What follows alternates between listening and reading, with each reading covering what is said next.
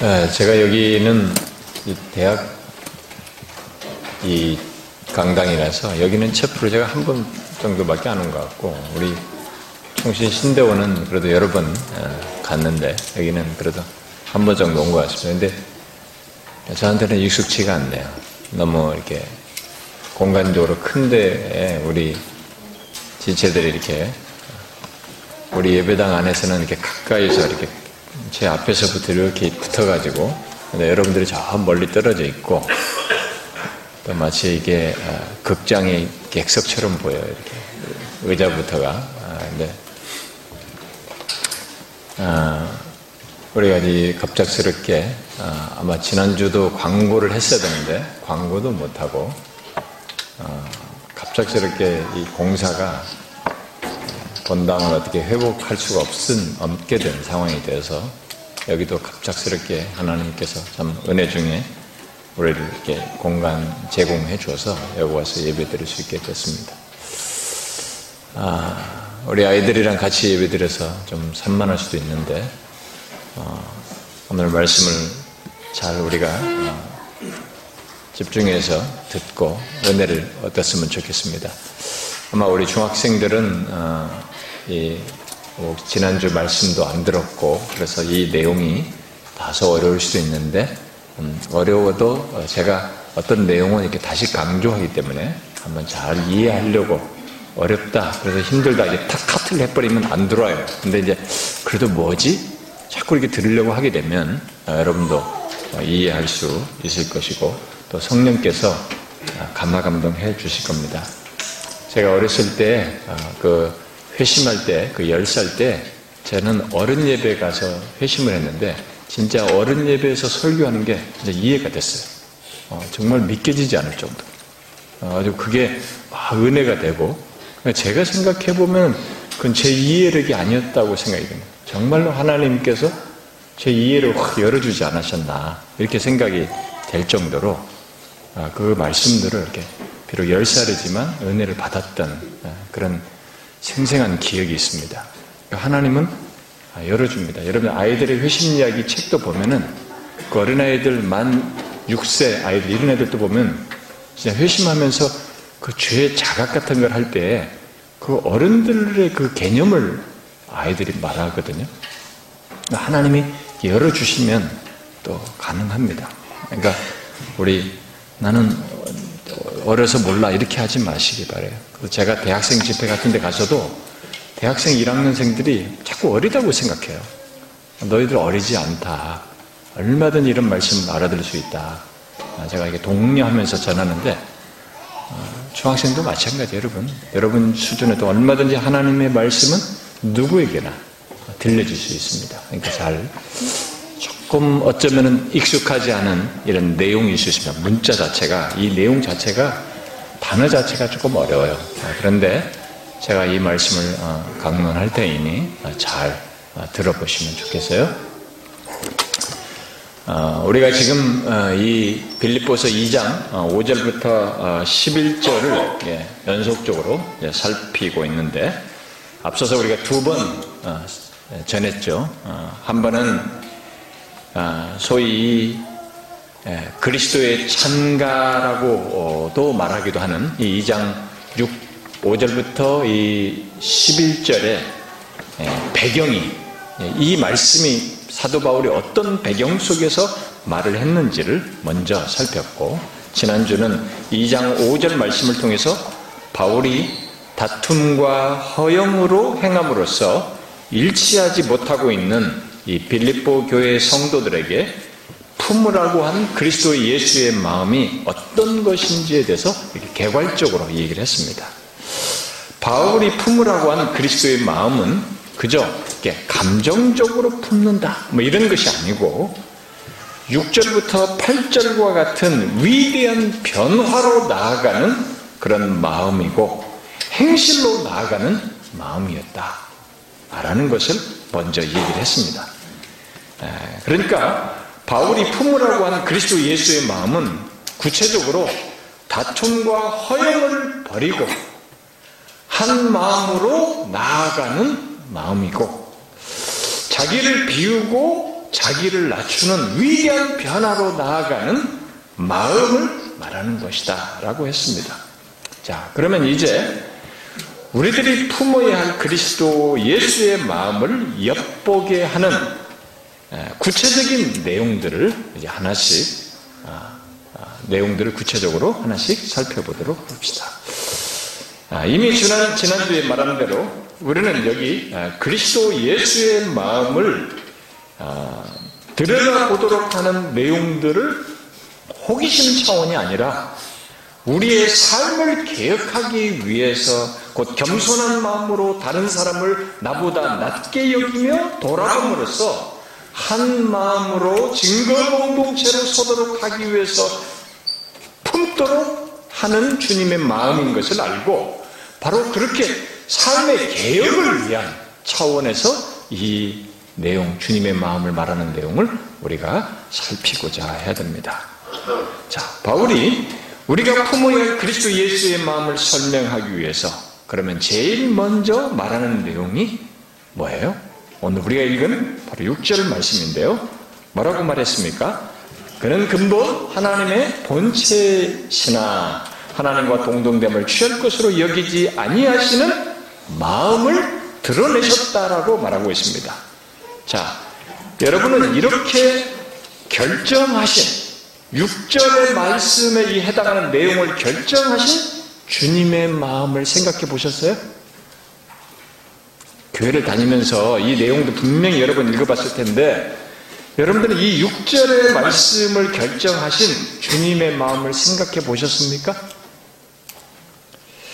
아, 우리 중에 이 마음을 제대로 할 사람은 사실 아무도 없어요. 아무도 없다고 하면 제대로 하는 사람은 없을 거라고 봅니다. 그러나 우리는 이 내용을 이해함으로써 품어야 할 그리스도 예수의 마음이 어떠한지를 그래도 말한 바가 있기 때문에 이 내용을 헤아리면 조금이라도 알 수 있을 것이라고 믿습니다. 일단 이 말씀은 하나님의 아들 예수 그리스도께서 우리를 위해 처음 어떤 상태에서 변화를 변화로 나아갔는지를 말해 줍니다. 우리는 여기 먼저 여기서 먼저 두 가지를 가능한 한 깊이 이제 헤아려 봐야 하는데 바로 우리가 우리가 품어야 할 그리스도의 마음을 알기 위해서 두 가지를 헤아려 봐야 합니다. 첫 번째 내용은 이 땅에 육신을 입으신 예수 그리스도께서 근본 또는 본래 어떠하셨는가 하는 것이고 또 다른 하나는 그 상태에서 우리를 위해서 어떤 변화로 나아가셨는가 하는 것입니다. 자, 제일 먼저 예수 그리스도의 근본 상태가 본래의 상태가 어떻다고 말하고 있습니까? 그는 근본 하나님의 본체이시다라고 말하고 있습니다. 이미 예수를 알게 된 여러분들은 아, 예수 그리스도를 믿게 된 여러분들은 예수 그리스도는 성자 하나님이시다. 이 땅에 육신을 입고 오신 그분은 원래 하나님이시야. 라고 하는 이 지식이 있어서 그가 본래 하나님의 본체이시다는 말에 대해서 마치 다 아는 것처럼 아, 뭐 나에게 다 안다. 이렇게 쉽게 생각할지 모르겠어요. 그러나 우리는 우리와 똑같은 몸을 입고 이 땅에 태어나서 사셨던 그분을 염두에 두고 이 말을 스물쯤 하고 있는 것을 생각해야 됩니다. 그러니까 계속 그 생각을 해야 되는 거죠. 우리와 같이 육신을 입고 팔레스틴 땅의 옆 동네에 이 바울이 편지를 썼을 때는 그들 보면 그 옆 나라의 조그마한 팔레스틴 땅에서 태어난 그리고 여인의 몸에서 태어났고 목숨의 아들로 자란 우리가 똑같이 육신을 입은 그분을 두고 얘기하는 거예요. 그 입장에서 생각해 보면 됩니다. 이걸 우리로 가져오면은 아, 그 여러분들이 예수 믿기 이전에 한번 생각해 보면 됩니다. 누가 여러분에게 팔레스틴 땅에 저 이스라엘 땅에 목수의 아들로 태어난 예수님이 본래 우리와 같은 인간이 아닌 영원하신 하나님이었다라는 이런 말을 하게 되면 여러분들이 쉽게 받아들였습니까? 처음에 그 얘기 들었을 때? 아, 무슨 하나님이야, 사람인데. 못하죠. 지금도 예수 믿지 않는 사람들은 이 땅에 육신을 입고 오신 그분이 예수님이 근본 하나님의 본체이시다 라고 하면은 그 말을 이해 못하고 설명을 해줘도 못 받아들입니다. 지금 바울은 육신을 입고 오신 예수 그리스도, 우리와 같은 모양으로 계신 예수 그리스도로부터 시작하여서 그분의 본래 상태를, 근본 상태를 말을 하고 있는 것입니다. 그러니까 그 무엇보다도 먼저 이 그분의 지금 육신을 입고 오신 이분의 근본 상태를 알아야만이 우리가 품어야 할 그리스도 예수의 마음을 알 수 있다는 것이죠. 자, 한번 생각해 보십시오. 우리와 똑같은 모습을 하고 계신 예수 그리스도가 계십니다.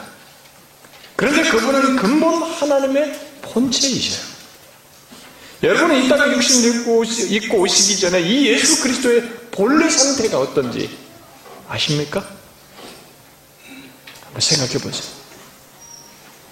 바울은 여기서 단도직입적으로 야, 이 땅에 우리 오셨던 그 예수님은 하나님이셔 라고 이렇게 말하지 않고 있습니다. 그런 식으로 직설적인 표현을 쓰지 않냐고 그는 근본 하나님의 본체이시다 라는 이런 표현을 써요.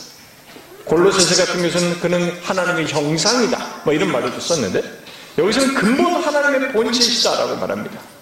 그것은 육신을 입고 오신 그분의 변화를 설명하기 위해서 지금 이 표현을 쓰고 있는 것으로 볼 수 있습니다.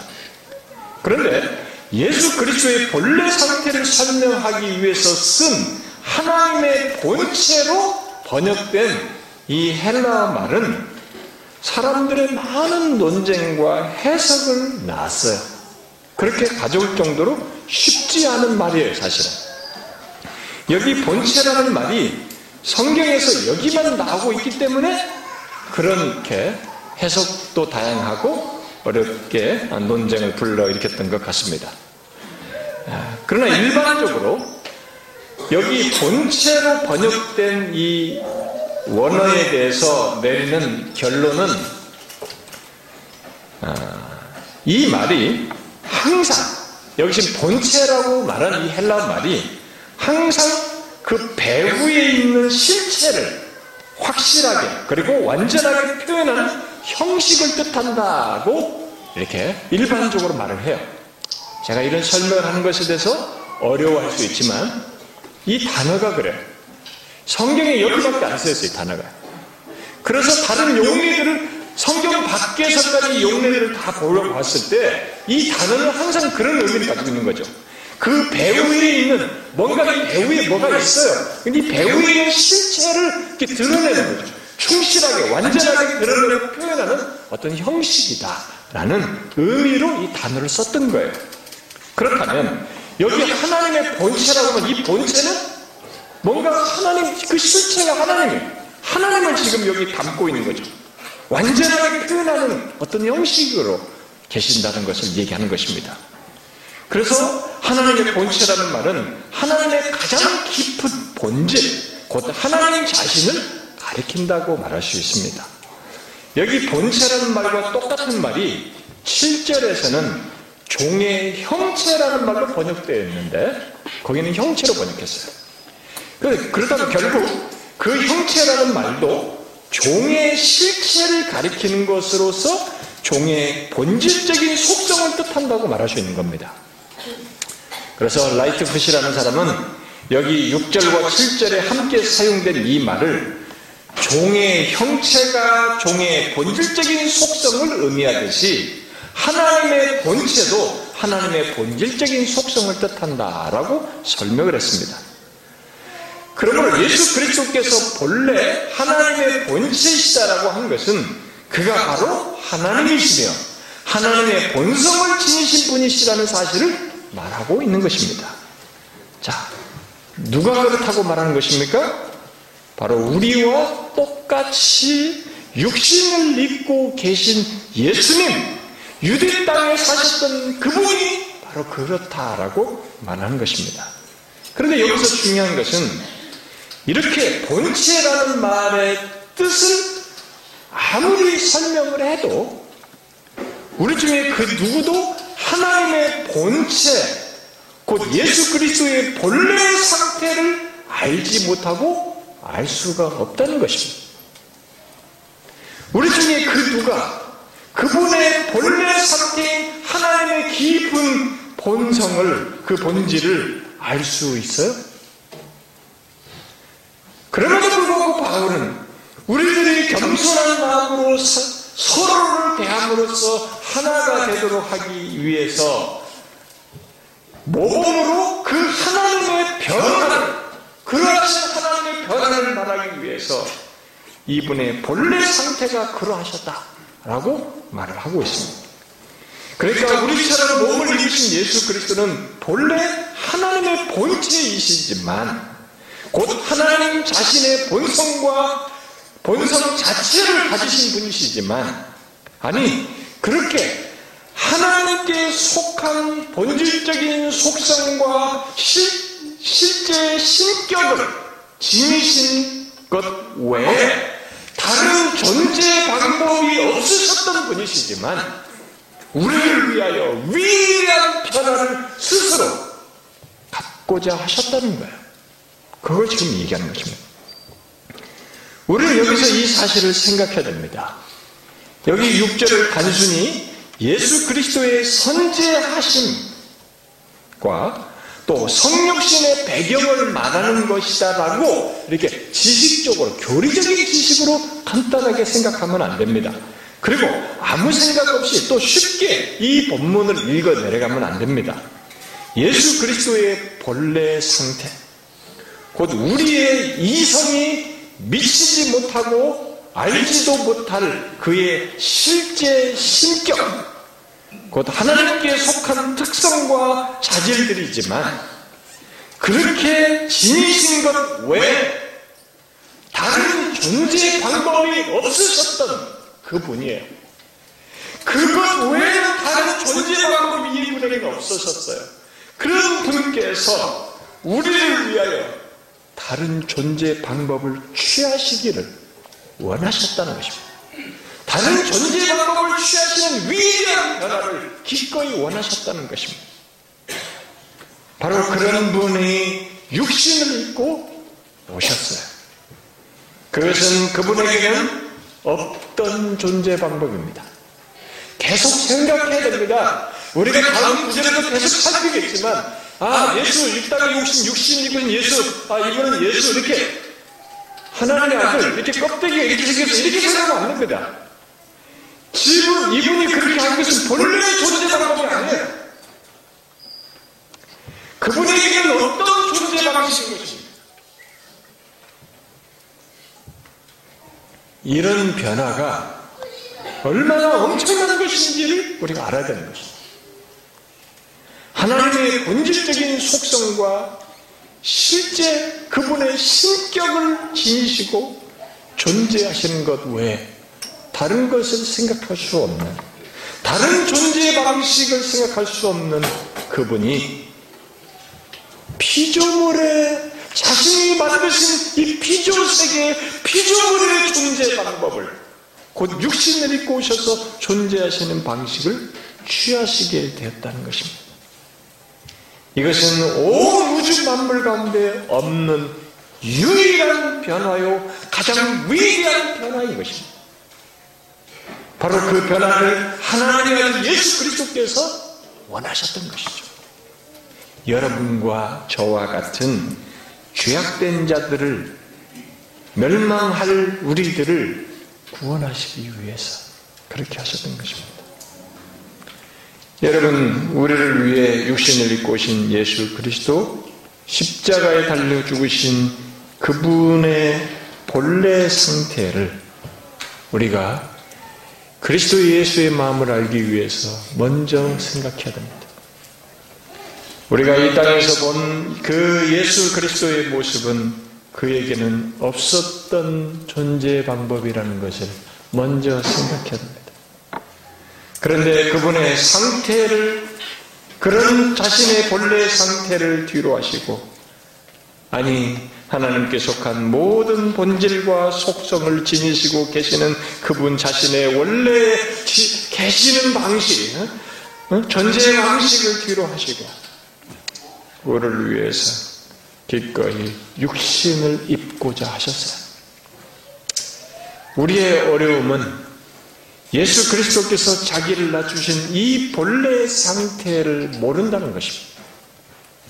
그 상태가 얼마나 높고 영광스럽고 장엄하고 위대한지를 감을 잡을 수가 없다는 것입니다. 그렇다 보니 그가 육신을 입으신 것에 육신을 입고 오신 것이 얼마나 자기 자신을 낮추신 것인지를 측량할 수가 없는 것입니다. 어디서부터 어디로 왔는지를 알아야 이 저 기준점이 있어야 되는데 기준점이 없는 것입니다. 왕이라고 하면은 우리는 어느 정도 그가 높은지 우리 세계 속에서 감을 잡을 수가 있습니다. 그가 얼마나 영광스러운지 얼마나 위대한지 뭐 대충 잡을 수 있단 말이에요. 또 우리가 뭐 대통령이든 군 최고 뭐 사령관이든 직장의 뭐 회장이든 간에 뭐 그룹의 회장이든 간에 또 인기 있는 세계적인 뭐 스타라 할지라도 우리는 그가 누리는 명예나 어떤 조건들을 대략 감잡을 수가 있어요. 그러나 예수 그리스도의 본래의 상태, 그분의 높고 위대하심의 상태와 영광스러우심의 그 상태는 우리들이 알 수가 없습니다. 왜? 과거와 현재 속에서 비교 대상이 없어요. 그리고 옆에서 본 자들의 증언이 없습니다. 뭐 이 사람들은 있잖아요. 뭐 대통령이든 아무리 높다고 해봐야 옆에서 본 자들이 있고 증언하는 바가 있기 때문에 비교 대상이 있잖아요. 그보다도 더큰또 왕이 있었고 뭐가 있었기 때문에 괜찮은데 예수 그리스도의 본래 상태는 비교 대상이 없는 거예요. 아무도 그 존재 방식을 누리시는 것을 지속적으로 본 이가 없는 것이죠. 그러나 우리 주 예수 그리스도께서 본래 그 존재 방식을 뒤로 하고 육신을 입으신 것이 이 기준점이 없다 보니까 아 하나님께서 무슨 영광을 버리고 우리 위해서 오셨대. 이 표현을 쓰지만 감동이 안 오는 거 우리한테. 응? 우리도 자주 쓰요 하늘 영광 버리고 뭐 이런 말을 쓰지만 이게 사실 정도가 어떠야지? 그게 뭔지? 그 세계가 어떤지? 그분의 누리는 본래 존재 방식이 어떤지 이걸 알 수가 없습니다. 그 말을 써도 우리에게 감동이 없어요. 얼마나 큰 변화인지.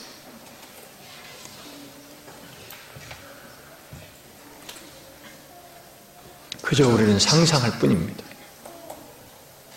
그 가운데서 우리가 생각하는 것은 오직 그분만이 아시고 가지신 그 하늘의 상태, 곧 영원토록 가지신 자신의 존재의 방법을 그 영혼부터 가지고 계신 그 자신의 존재 방법을 뒤로 하시고 전례 없었던 것이 스스로 계시며 영혼부터 가지신 자신의 존재 방법을 뒤로 하시고 우리를 위해서 오시는 것입니다. 성자 하나님께서 그것이 원하신 거예요. 얼마나 어마어마한 일입니까, 여러분? 우리는 그 마음을 엿보아야 하는 것이죠. 계속되는 표현은 그것을 우리에게 더욱 정확히 보도록 말을 해줍니다. 그는 근본 하나님의 본체이신데 어떻게 하셨다고 이어서 말하고 있습니까? 하나님과 동등됨을 취할 것으로 여기지 아니하셨다라고 말합니다. 우린 여기서 또다시 어려운 말을 접하게 됩니다. 그래서 지금까지도 여러 해석들을 또 학자들이 하고 있어요. 여러분, 우리 주님께서 하나님과 동등됨을 취할 것으로 여기지 아니하셨다는 것은 무엇을 말할까요? 로버트슨이라는 사람은 하나님의 본체는 하나님의 본성과 관련되고 여기 하나님과 동등됨은 하나님과의 관계에 관련된다. 라고 이렇게 좀 쉽게 설명을 했습니다. 그래서 하나님과 동등됨을 취할 것으로 여기지 않으셨다는 것은 하나님의 본질적인 특성을 포기했다는 것이 아니고 본질적인 속성을 포기했다는 것이 아니고 하나님과의 관계 속에서 생긴 어떤 변화를 말하는 것이다 라고 얘기를 하는 것입니다. 그러면 이 말은 도대체 성자 하나님께서 어떤 변화가 생긴 것을 말하는 것일까요? 여러분도 알다시피 예수 그리스도는 육신을 입으신 상태에서도 성자 하나님으로서의 본질적인 속성을 가지고 계셨습니다. 그는 그것을 포기할 수 없으셨죠. 왜냐하면 성육신 하기 전이나 후나 여전히 하나님의 아들이시기 때문에 달라질 것이 없습니다.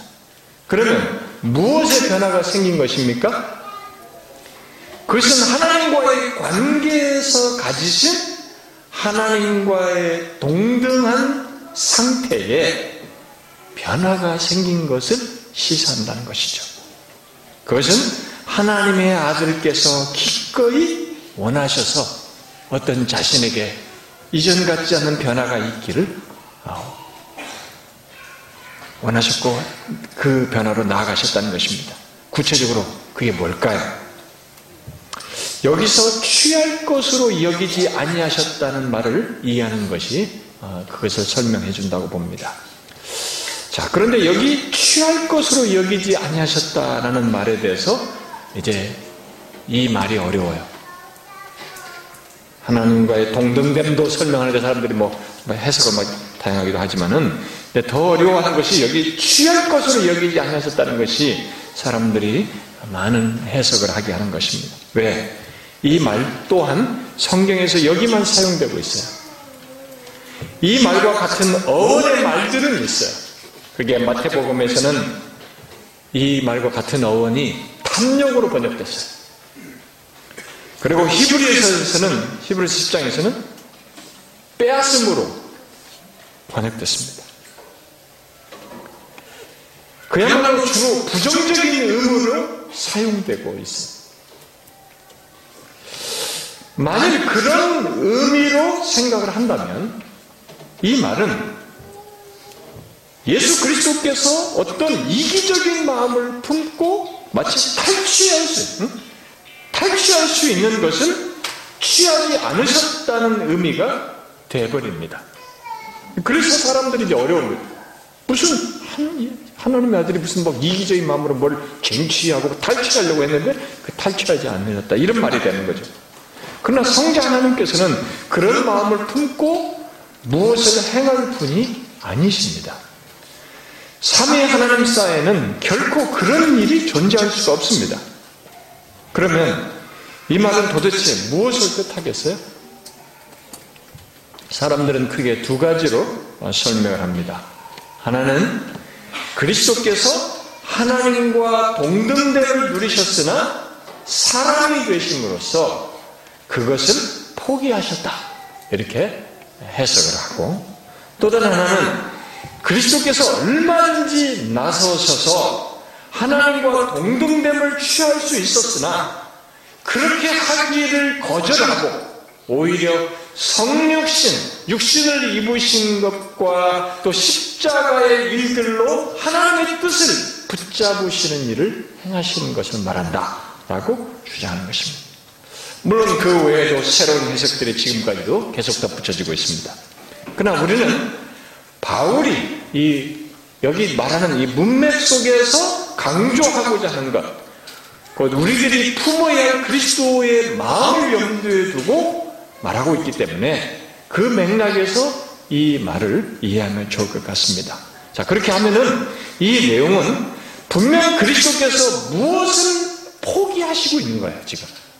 무엇인가를 포기하심으로 겸손히 자기를 낮추시고 있다는 것을 시사하고 있는 것입니다. 그것은 바울이 여기 취할 것으로 말하는 여기 취할 것에 해당하는 어떤 특권이 있는 것이죠. 어떤 특권을 포기하시고 우리를 위해 이 땅에 오신 것을 말하고 있다는 것입니다. 하나님 아버지와의 동등한 관계 속에서 취할 것, 곧 어떤 특권에 해당하는 것을 포기하시고 오시는 일을 행하셨다는 것입니다. 그러면 도대체 어떤 특권을 포기했다는 것이겠어요? 어떤 특권입니까? 뮬러라는 사람이 여기 하나님과의 동등을 설명하면서 여기에 덧붙였어요. 이렇게 설명했어요. 하나님과 동등을 이렇게 설명했어요. 그것은 하나님으로서의 그의 존재 양식, 방식이라고 해도 됩니다. 하나님의 존재 양식을 묘사하는데 그의 거룩한 실존적 영광과 그의 계시의 장엄함과 그의 존재 양식의 위대함과 광채를 뜻한다. 이게 하나님과 동등됨이에요. 근데 이거, 이것의 특권을 결국 포기한 셈이 되는 거죠, 그러면. 결국 하나님으로 존재하시는 가운데 가지고 계시는 그분의 거룩한 영광과 그의 장엄함과 위대함과 광채는 그야말로 하나님으로서 그의 신격에 걸맞는 독특한 품위와 영광을 소유하고 계셨는데 그런 고유한 영광과 하나님의 특성을 육신을 입으심으로써 제한하고 포기하시는 거죠. 그런 일을 하셨다는 것입니다. 이런 하나님의 영광과 또 하나님의 특성은 우리 주님의 고유한 것입니다. 그분 자신의. 고유한 것이에요. 그래서 그는 그 어떤 변화를 생각할 수가 없습니다. 누가 거기에 찬탈할 수 없어요. 침범할 수 없습니다. 누가 감히 그것을 감춰주실 수 없어요. 거기에 무슨 영향을 미칠 수 없습니다. 이것은 그분의 고유한 영광이요 그분 자신의 고유한 특성이에요. 그러나 하나님의 아들 예수 그리스도께서는 우리를 구원하시기 위해서 육신을 입고 오시기를 뜻하심으로써 그 고유한 자신의 영광과 그 하나님의 특성을 부여잡기를 포기하셨다는 것이죠. 그것은 아담이 하나님과 같이 되고자 하여서 선악을 알게 하는 나무를 먹음으로써 자신을 하나님으로 주장하며 하나님으로부터 독립한 것과는 완전히 다른 것입니다. 정반대가 되는 것입니다. 오히려 진정한 참 하나님이신 그분께서는 우리를 구원하시기 위해서 인간 아담과는 정반대로 하나님과 함께 가지셨던 자기의 영광을 부여잡기를 기꺼이 포기하셨습니다. 여기서 우리가 주목할 내용은 하나님의 아들 예수 그리스도께서 우리를 위해 하나님과 동등됨을 취할 것으로 여기지 아니하시는 마음을 품고 그런 엄청난 포기를 하셨다는 것입니다. 특히 그 엄청난 포기를 하시는 주님의 마음 속에 그런 행동 속에 그런 결정 속에 한없이 취약되고 타락한 문제투성인 우리들이 들어가 있었다는 사실입니다. 여러분, 이 하나님의 영광과 특성을 부여잡기를 포기한 그 마음 속에 바로 우리들이 있었다는 사실, 그렇게 우리를 위해 자신을 낮추신 주님의 마음을 아시겠습니까? 너무나 비밀스럽고 위대한 그 하나님의 마음과 포기, 그런 실제 행동, 그야말로 위대한 변화 속에는 우리와 같은 죄인들을 생각하시는 것이 있었던 것입니다. 우리는 하나님의 아들 예수 그리스도께서 부여잡기를 포기하신 그 하나님의 영광과 하나님으로서 가지신 많은 특성들의 실체에 대해서 잘 모릅니다. 포기하신 그 영광의 실체에 대해서 잘 몰라요. 그러나 우리는 우리를 위해서 그것을 포기하신 것이 얼마나 크고 놀라운 것인 것 정도는 압니다. 특히 그렇게 행하신 하나님의 마음과 행위 속에 나 같은 죄인이 있었다는 것으로 인해서 우리는 더 여기서 이해의 깊이가 조금 더 더해집니다. 그동안 많은 신학자들이 그랬듯이 우리는 이 내용조차도 해석하는 데 어려움을 겪습니다. 도대체 하나님과 동등됨을 취할 것으로 여기지 않은 것이 무엇인지부터 그 속에 어떤 내용이 포함되어 있는지 아무리 본문의 단어를 연구하고 문장을 해석해도 우리는 그 실체를 알지를 못합니다. 그죠? 우리는 조심스럽게 질문만 던질 수 있어요. 하나님의, 하나님의 동등됨의 실체는 과연 무엇일까? 하나님의 존재 방식은 무엇일까? 영원부터 자신이 그 하나님으로서 가지고 존재하시는 존재 방식은 그 존재 방식의 영광스러운 찬란함과 장엄함은 도대체 어떠할까? 하나님의 영광과 하나님으로부터 가지신 그 특성들의 실체는 과연 어떠할까? 영원부터 계속 가지신 그 경이롭고 신비롭고 영광스러운 하나님의 존재 방식 그것의 그림자 같은 것이라도 조금 인간이 왔을 때 그것이 뭐 모세가 봤든 이사야가 봤든 잠시 그 그림자 같은 것이 어떤 면에서 온전한 실체가 아니죠. 그걸 그것도 또 잠깐 본 것입니다. 잠깐 보는 그들은 죽은 자같이 되었는데 그런 모든 것의 충만한 실체는 어떠할까? 아니 그 모든 것보다도 어떻게 그런 하나님의 영광, 영광과 하나님으로서 가지신 그 존재 방식을 그분은 포기하시는 일을 감히 또 기꺼이 하셨, 하실 수 있었을까? 과연 그런 일이 가능하기는 한 것인가? 우리는 그저 질문만을 쏟아놓을 수밖에 없습니다. 중요한 것은 하나님의 아들께서 실제로 그렇게 하셨다는 것입니다.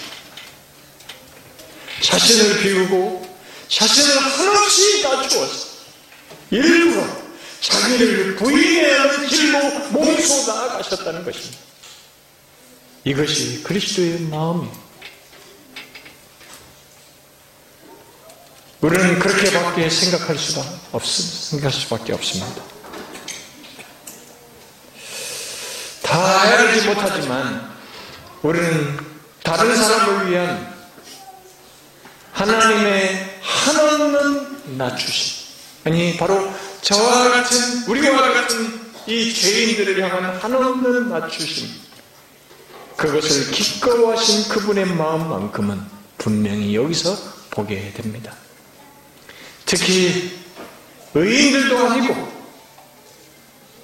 저와 여러분 같이 악한 죄인들을 위해서 그렇게 하신 주님의 마음을 우리는 다시 놀라면서 보게 됩니다. 바울은 한 공동체 안에 있으면서도 다툼과 허용으로 대함으로써 서로를 상하게 하며 하나님을 깨는 우리들에게 바로 이런 주님의 마음을 품으라고 말하고 있습니다. 여러분, 이 마음을 품으십시오. 영원하신 하나님께서 유한한 우리를 위해 자신을 내어주시며 한없이 낮추신 그 마음입니다. 또 거룩하신 하나님께서 추악하는 죄인인 우리를 위해 그렇게 자신을 낮추신 그 마음입니다. 영광스러우신 하나님께서 빛나는 우리를 위해서 그렇게 기꺼이 자신을 낮추신 그 마음을 품으라는 것입니다. 하나님께서 죄악되고 유한 우리들을 위해서 그렇게 하셨는데 흠많은 우리들 사이에서 뭐 뛰고 날아봐야 뭐겠어요? 우리들 사이에서 겸손한 마음으로 자기를 낮추며 다른 사람을 나보다 낮게 있는 것을 못할 이유가 어디 있습니까? 그렇게 높으신 영광스러운 분께서 그 자신의 존재 방식을 뒤로하고 그렇게 하셨는데 나같은 죄인들에서 그렇게 하셨는데 우리끼리 못할 이유가 어디 있어요?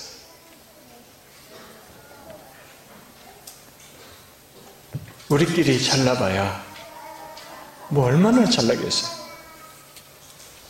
아무리 나를 치장하고 많은 것으로 나의 경력을 쌓아본들 내 위에는 나보다 더 나은 자들이 많고 또 조금 있으면 모든 것이 우리에게 그런 것보다도 써먹을 수 없는 시기가 다가오잖아요. 늙지 않습니까? 쇠하지 않습니까? 못할 이런 강력한 기억을 가지고 어떤 것들을 해낼 것 같지만 우리의 뇌가 그렇게 해주지 않지 않습니까? 도덕적으로 보면 우리가 더욱 나은 게 어딨어? 저 사람이 뭐라고 말하는데 이렇게 나쁘게 보는 우리의 죄악된 본성이 있고 시기와 질투와 미움이 있는 나인데 미움이 있는 저 사람을 내가 뭐라고 말한다는 게 무슨 의미가 있어? 우리끼리 못할 이유가 어디 있습니까?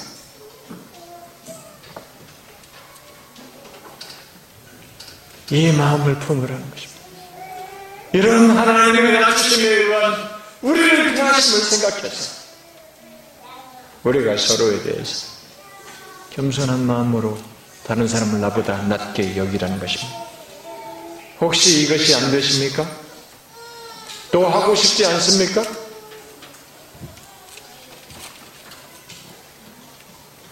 하나님이 어떻게 나를 위해 하셨는지를 생각해 보십시오. 하나님의 아들께서 포기하는 것을 생각해 보십시오. 우리는 몇 년짜리 지위도 잠시 얻게 된 인기도 사람들로부터 인정받고 높임받는 것도 또 올라간 어떤 자리나 상태도 그리고 우리 사이에서 나라고 하는 어떤 자존심을 지키기 위해서 그런 것들을 포기하지 않으려고 몸부림을 치지만 하나님은 육신을 입으심으로써 다른 형태의 존재 속으로 들어오셨어요. 그분에게 없는 존재 속으로 들어오신 것입니다. 아니, 지극히 천한 형태의 존재 속으로 들어오셨어요. 그 영광스러우신 분께서 기꺼이 종의 형체를 취하심으로써 다른 존재 방식을 취하셨고 그 존재 방식으로 살기를 원하셨어요. 그렇게 한없이 자신을 낮추시기를 원하신 주님의 마음을 품으라는 것입니다. 사랑하는 지체 여러분, 우리 안에서도 못하면 어디서 하겠어? 이 자그마한 공동체에서도 못하는데 누가 어디서 이런 말씀이 나의 삶에 어떻게 적용돼서 실행될 수 있겠습니까? 말도 안 되는 것이죠. 바울은 지금 빌립보 교회 공동체 안에서조차도 네가 가진 거 어려움을 이것을 못한다면 어떻게 되겠느냐? 이 주님의 마음을 품고 하라고 이 얘기를 하는 것입니다.